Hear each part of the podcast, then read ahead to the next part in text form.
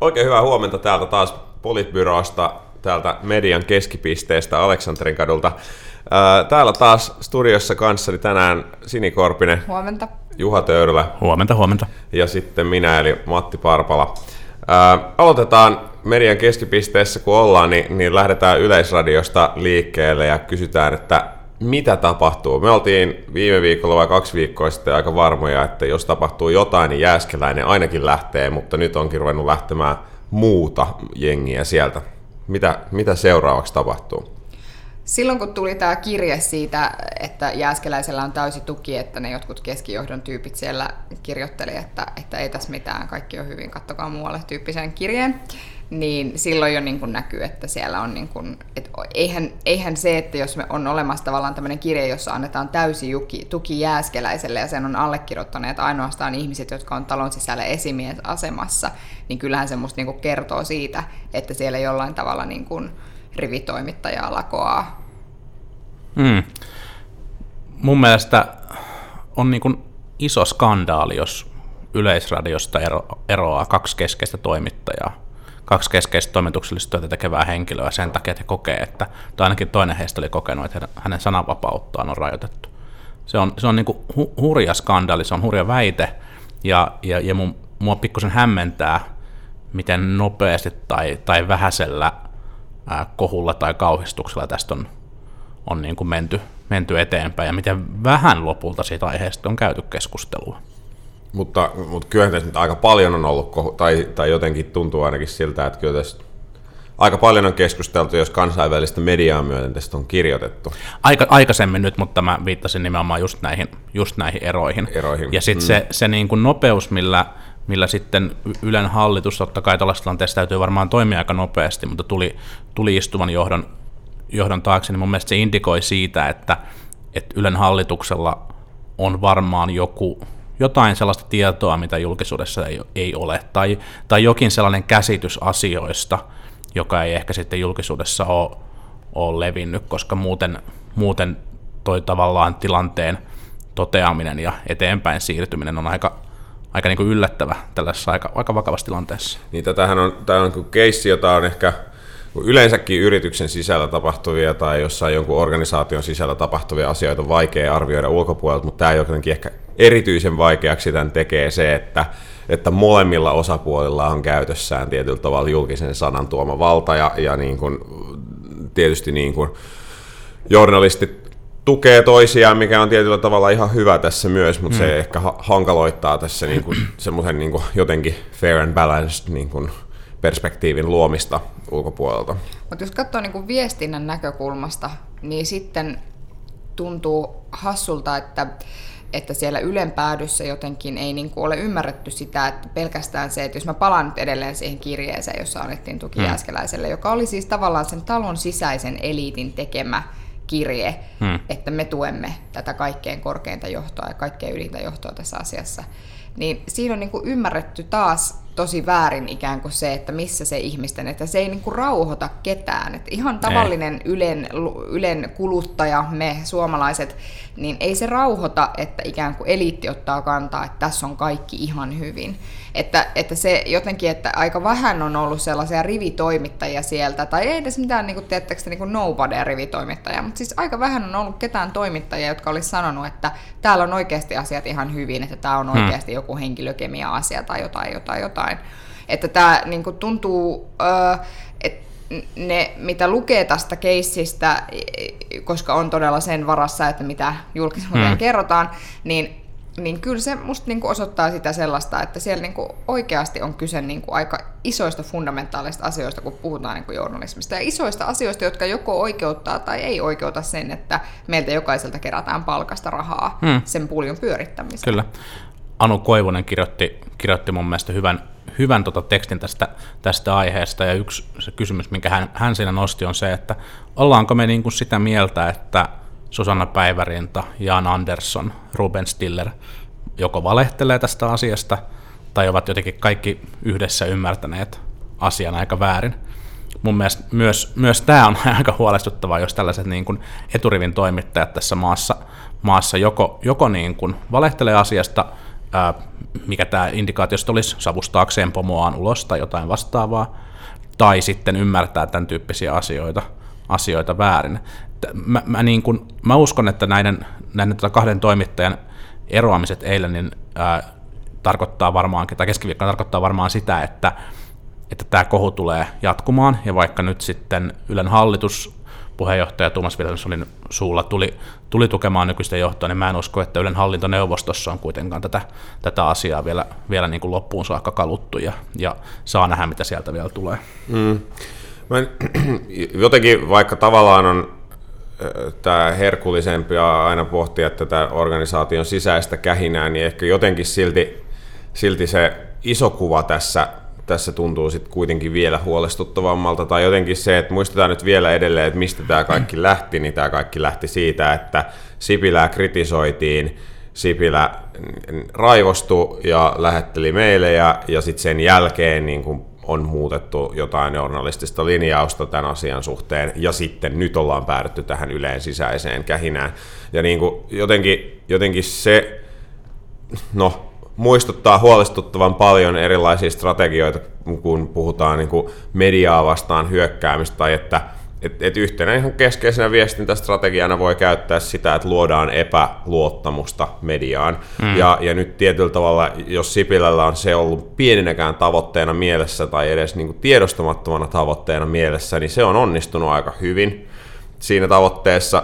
Mutta se, että onko se sitten kenenkään etu, onko se mm. Suomen etu tai Suomen kansan tai poliitikkojen etu, ehkä vallanhimoisten poliitikkojen joo, mutta, mutta että mitä se tekee demokratialle, jos ihmiset eivät luota enää edes niin kuin julkisin varoin rahoitettuun yleisradioyhtiöön, niin niin, mua, mä koko ajan niin mietin, että kun tapahtuu tällaisia asioita, mä mietin, että onko nämä niitä juttuja, että sitten tietääkö 10, 15, 20 vuoden päästä me niin katsotaan taaksepäin ja mietitään, että, että että sekin tapahtui. Ja mm. sitten, että tavallaan, että syntyy joku semmoinen isompi kudelma, jota me ei täysin vielä nähdä. Mm. Mutta että sitten jos palaa niin kuin ihan tämmöisenä kevyempänä kuriositeettina tietenkin Yle oli sitten uutisoinut tämän, että Juha Sipilä ihan omin pikukätösin nyt tätä konetta sitten lenteli tuolla taivaalla, että, että jotenkin niin kuin joku oli pistänytkin Facebookissa semmoisen saatteen, että kohta Yle varmaan uutisoi siitä, miten, Yle, miten, miten Juha Sipilä ratsastaa yksisarvisella metsiä pitkin tuolla maakunnissa.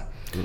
Niin, sehän on ihan mun mielestä uutisoitava arvoinen asia, jos pääministeri lentää omalla kustannuksellaan erilaisiin, erilaisiin konferensseihin, varsinkin aika pitkiä, pitkiä matkoja, mutta täytyy sanoa, että, että ehkä hieman olisi voinut Ylen toimituksessa miettiä sitä, kun ollaan tällaisessa niin kuin pyörämyrskyn silmässä siitä, että onko pääministeriin kohdistuva uutisointi liian, liian kevyttä tai sensuroidaanko sieltä kriittistä uutisointia, että sitten tehdään tällaisia, tällaisia sinänsä ihan asiallisesti kirjoittaa, mutta ehkä vähän niin kuin fanijutun kaltaisia, kaltaisia juttuja. Mm, mm. Niin, niin se, se, on se, ja, ja niin kuin tavallaan tämä munkin edellinen puheenvuoro, että käytännössä siis se, että että joo, ehkä se oli huti osittain se, mistä kirjoitettiin, tai ehkä se sai liian suuret mittasuhteet. Mutta edelleen niin kuin tavallaan, että mun mielestä poliitikkojenkin pitäisi taipua enemmänkin sille kannalle aina, että okei, että huteja tulee ja kirjoituksia tulee, mutta että sillä voi olla paljon isommat niin kuin järjestelmän kannalta paljon isommat negatiiviset mm. vaikutukset, että ollaan liian herkkiä sille, että ikään kuin jotain sitten kirjoitetaan ja karavaani kulkee ja koirat haukkuu. Mutta vielä yhden asian sanon liittyen tähän niin kuin julkisuushommaan, ja se on niin kuin se, että että, että sitten kun tuli niin kuin entiseltä kansanedustajalta vaikkapa mielipidekirjoitusta, eikö meillä poliitikoilla saa olla elämää vähän niin kuin tämmöisen, mm. siis minä tulkitsin sen niin kuin jonkinlaiseksi tueksi Juha Sipilälle, mm. niin, niin sitten niin kuin jälleen kerran ihan oikeasti, että jos sä sanoit, että tuliko huti vai eikö tullut, niin, niin si- siitä ei ole niinku kyse, että musta se ei ole niinku mikään pieni asia nämä niinku sidonnaisuudet. Ja se hmm. ei ole mikään semmoinen, että sulla hmm. ei saa olla elämää tyyppinen juttu, vaan hmm. se on niinku semmoinen, että sun pitää elää sen kanssa, että kun sä olet tekemisissä julkisten varojen jakamisen kanssa, niin sitten sun täytyy ymmärtää, että ihmiset haluaa syynätä, että saatko sä, tai saako sun lähipiirisi mm. sieltä. Mm. Että tässä on paljon pienempiäkin asioita, mitä ihmiset, niin kuin, pienemmilläkin tasoilla ihmiset miettii tällaisia juttuja, niin sitten kun sä oot pääministeri, niin pitäisi niin kuin oikeasti vaan niin kuin suck it up. Mm. Kasvaa aikuiseksi, suck it up. Ottamatta kantaa, kantaa Sipilän tilanteeseen sinänsä, niin mun mielestä ehkä tässä isossa kuvassa huolestuttavinta on se, että erittäin toimiva mediastrategia poliitikolle näyttää olevan kaiken kiistäminen, suuttuminen ja asian sotkeminen, tämä toimii Just sekä näin. Suomessa että, että Yhdysvalloissa että muualla. Ja, ja, ja mun mielestä on ihan kiinnostavaa nähdä, että tuleeko meille enää sellaisia kohuja, jotka kaataa poliitikkoja, koska, mm. koska kyllä, tämä, kyllä tämä on opittu ja, ja kyllä varmasti kaikki, jotka poliitikkoja neuvoo, niin on tämän hiffannut, hiffannut myös. Mm. Kyllä. Yhdysvalloista, kun nyt otit puheeksi, niin, niin Trump on myös asia, joka on puhututtanut tällä viikolla ja erityisesti hänen henkilövalinnat, jotka varmaan osittain antaa indikaatiota siitä, että mihin suuntaan asiat voisivat pahimmillaan olla menossa. Vai antaako? Kuka olisi uskonut vielä vähän aikaa sitten, että Yhdysvalloilla on presidentti, joka julkisesti käy kinastelua heidän vakoiluorganisaatio CIAn kanssa, väittää, väittää tota CIAta epäonnistuneeksi organisaatioksi osittain ja, ja epäilee, epäilee sen tietoja. Ja, ja tota, tämä on, tää on kummallinen tilanne, ja, ja vaikka niin kuin demokraatit ehkä Yhdysvalloissa tällä hetkellä onkin isommassa solmussa kuin republikaanit, niin kyllä republikaanit tulee olemaan vielä vaikeuksissa näiden Trumpin ää, esittämien ää, henkilöiden nimeämisten kanssa ja, ja Trumpin potentiaalisen ulkopolitiikan kanssa. Mm.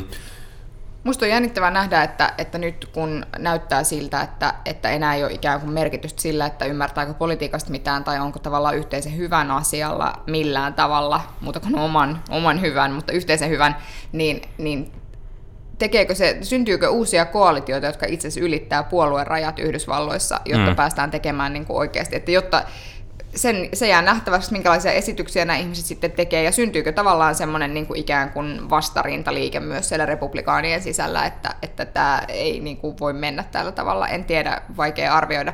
Mutta se, mistä niin kuin itse olen hirvettävän huolissani, on se, että, että nyt näyttää olevan niin kuin tärkeintä se, että ihminen on sellainen, joka pystyy tekemään kauppaa, ja sitten toinen asia on se, että, että kyllä aidosti tämä meidän ikäluokan iso globaali ongelma, joka on ilmastonmuutos ja sen pysäyttäminen, niin kyllä se on nyt niin kuin isossa vastatuulessa. Mm. Isossa mm. vastatuulessa. Mm. Mm. Kyllä. Se, se, mikä on ehkä vielä aika usein nyt on uutisoitu näistä nimityksistä ikään kuin ne olisi varmoja, mutta juuri kun sanoit tästä, tästä että mitä republikaanit tekee, niin, niin pitää muistaa, että republikaaneilla on kuitenkin vain 52 senaatissa, senaatissa vaan kaksi mm. yli puolen, puolen enemmistö, ja, ja kun se ei tarvi kovin montaa epäilevää Just tuomasta, näin. joka tarkoittaa jo, että ainakin pahimmat noista nimityksistä saattaa sieltä karsiutua matkan varrelta pois. Ja kun esimerkiksi sitä äh, Tillersonia, joka joka olisi nyt sitten ulkoministeri Tyrkky, niin, niin kun häntä on epäilty ja todistetustikin on aika voimakkaat siteet ollut venäläisiin, niin voi hyvin olla, että sieltä jotkut republikaanihaukat hänet vielä tipauttaa. Niin, jotenkin tuntuisi, niin kuin, mulla on sen verran uskoa, uskoa niin kuin republikaaneihin, että, että kyllä mä niin kuin uskon, että siellä on aika paljon ihmisiä, jotka aidosti kunnioittaa sitä heidän järjestelmää ja kunnioittaa tavallaan sitä niin kuin yhteiskuntaa niin paljon, että heillä niin kuin rupeaa kaivelemaan nämä, nämä mm. niin kuin Trumpin nimitykset. Mutta jos palaa vielä vähän taaksepäin Trumpin niin kuin ikään kuin presidenttiyteen ja siihen, että mitä nyt niin kuin tehdään, mitä valitsijamiehet nyt tekee, niin nythän, äh, nythän ilmeisesti Harvardista oli tullut jonkinnäköinen selvitys siitä, että että jo 20 republikaani hmm. valitsijamiestä olisi valmis ikään kuin ö, an, olemaan antamatta sitä mandaattia. Taisi, taisi olla tämä professori Lessig, joka tästä, tästä kirjoitti, että 20, 20 henkilöä on ollut hänen, hänen yhteydessä. Hän taisi olla tämä tyyppi, joka oli demokraattien esivaalissa, esivaalissa ehdolla.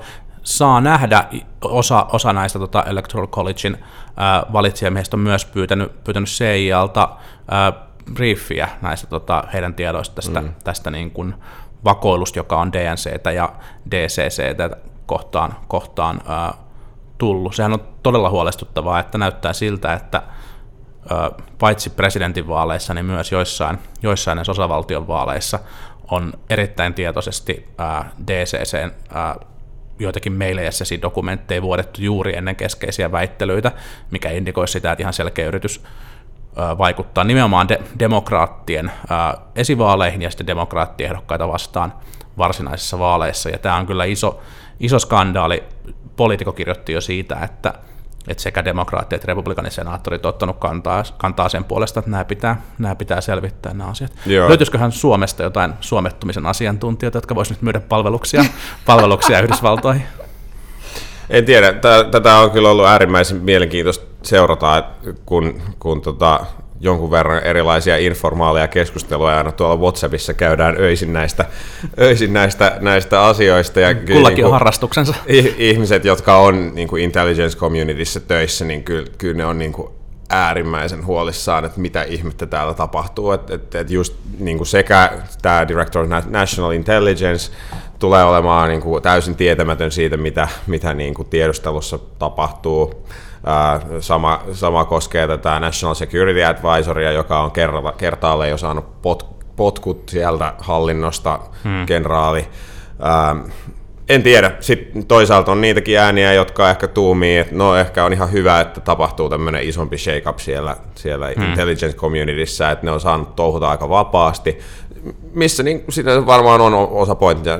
Se on toiminut tosi vapaasti, tosi itsenäisenä organisaationa ja vähän semmoisena, niin kuin, että kaikki uskoo, mitä sieltä tulee periaatteessa – en tiedä, että sille on kannatusta selvästi, mm. tai voin kuvitella, että Trumpin kannattajat on sellaisia henkilöitä, jotka myös uskoo siihen, että no, että kyllä tätä, tätäkin osaa Washingtonista on syytä vähän mm. ravistella.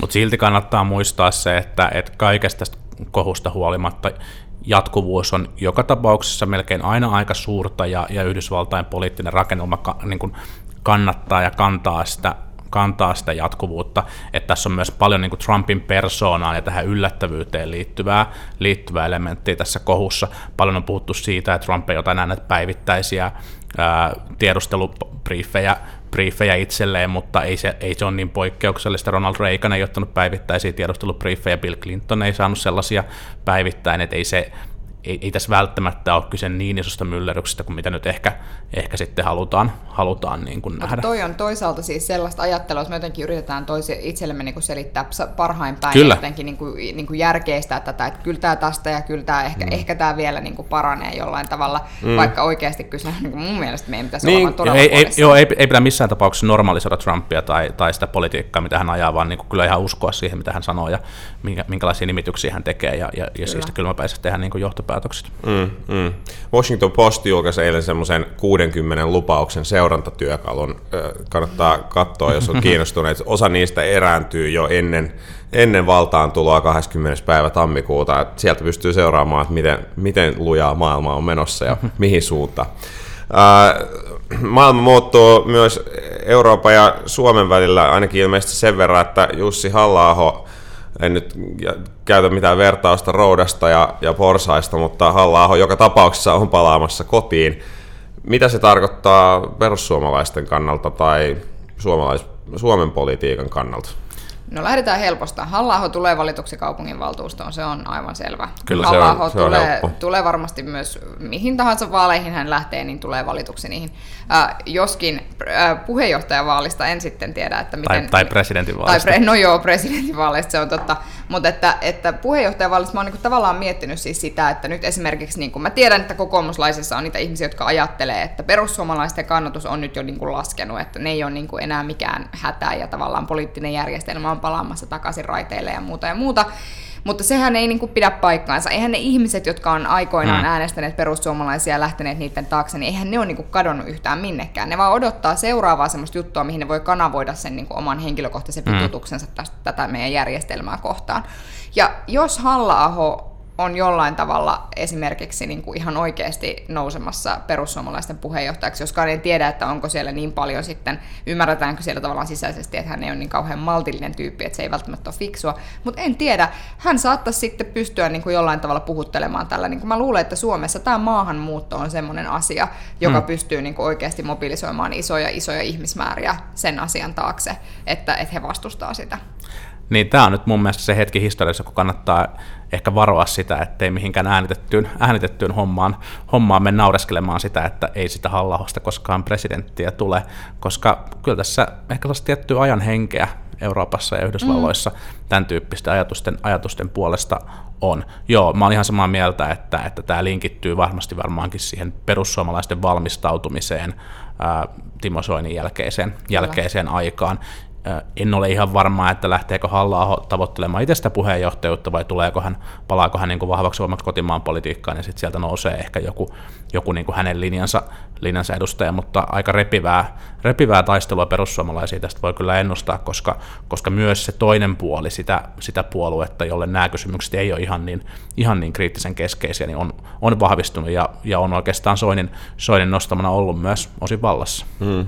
Niin ja siis Trump voitti presidentinvaalit ja sen argumentaatio oli niin todella törkeätä paikoittain. Ja, ja, ja niin kuin, älkää tulko sanomaan, että tämä voisi toimia Suomessa. Mm. Ihan hyvin tämä voi toimia Suomessa ihan samalla tavalla.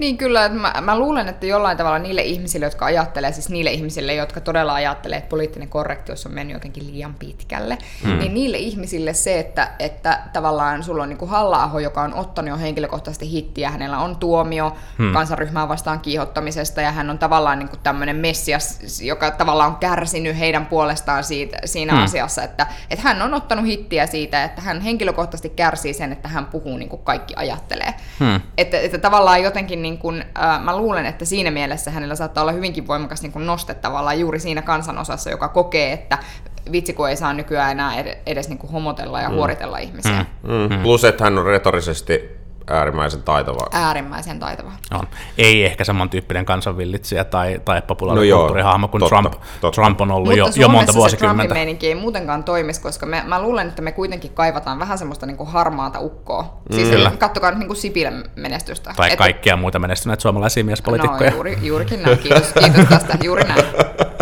No niin, päätetään tältä, tältä erää tähän, mutta annetaan semmoinen vinkki, että ensi viikolla vedetään yhteen tätä uutisvuotta Politbyron voimin ja, ja pyydetään siihen hyviä syötteitä, eli mitkä on teille ollut päräyttävämpiä uutisia tältä vuodelta, joko positiivisella tai negatiivisimmalla tavalla, niin laittakaa palautetta meille, laitetaan jakson kylkeen ohjeet, ohjeet tonne SoundCloudiin ja Facebookiin ja, ja tota, palataan ensi viikolla. Kiitoksia ja näin. Näin. Moi moi.